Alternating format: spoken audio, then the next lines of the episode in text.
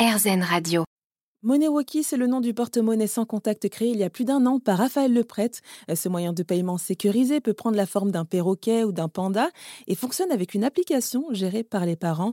Mais très vite, Raphaël Leprêtre s'est rendu compte que si de base MoneyWalkie est destiné aux enfants, il a tiré un plus large public. Alors ça, ça a été une surprise assez incroyable parce que c'est pas du tout ce qu'on avait imaginé au début. On a presque 20% de nos clients qui sont effectivement euh, pas des enfants.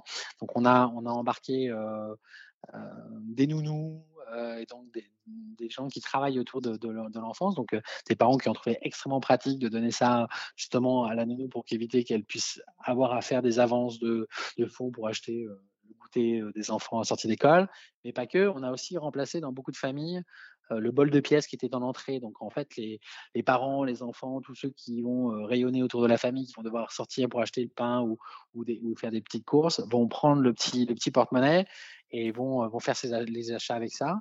Et on a aussi embarqué des clauses encore, peut-être plus belles. Euh, on a travaillé avec pas mal d'associations euh, qui, qui, accompagnait des familles euh, dont les enfants avaient des troubles autistiques ou des troubles cognitifs.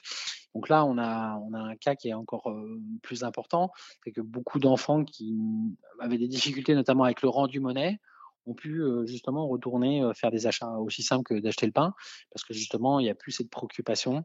et donc aujourd'hui, ils peuvent retrouver le, la voie d'activité aussi, aussi classique que ça. Donc ça, c'est une thèse qu'on n'avait pas du tout anticipée. Et des parents sont venus et, ont trouvé l'objet très pratique pour, pour ce type de, de, de, problématique. Et après, on a surtout une catégorie de jeunes qui ont 18, 19, 20 ans, ah qui trouvent ça trop, trop marrant de payer des petits achats avec un panda et parce que c'est très décalé et qu'ils trouvent l'objet complètement, complètement ludique et complètement, complètement fou. Et, et donc, on a, on a toute une gamme de, jeunes qui nous, ont, qui nous ont fait le plaisir de rentrer dans l'aventure avec nous.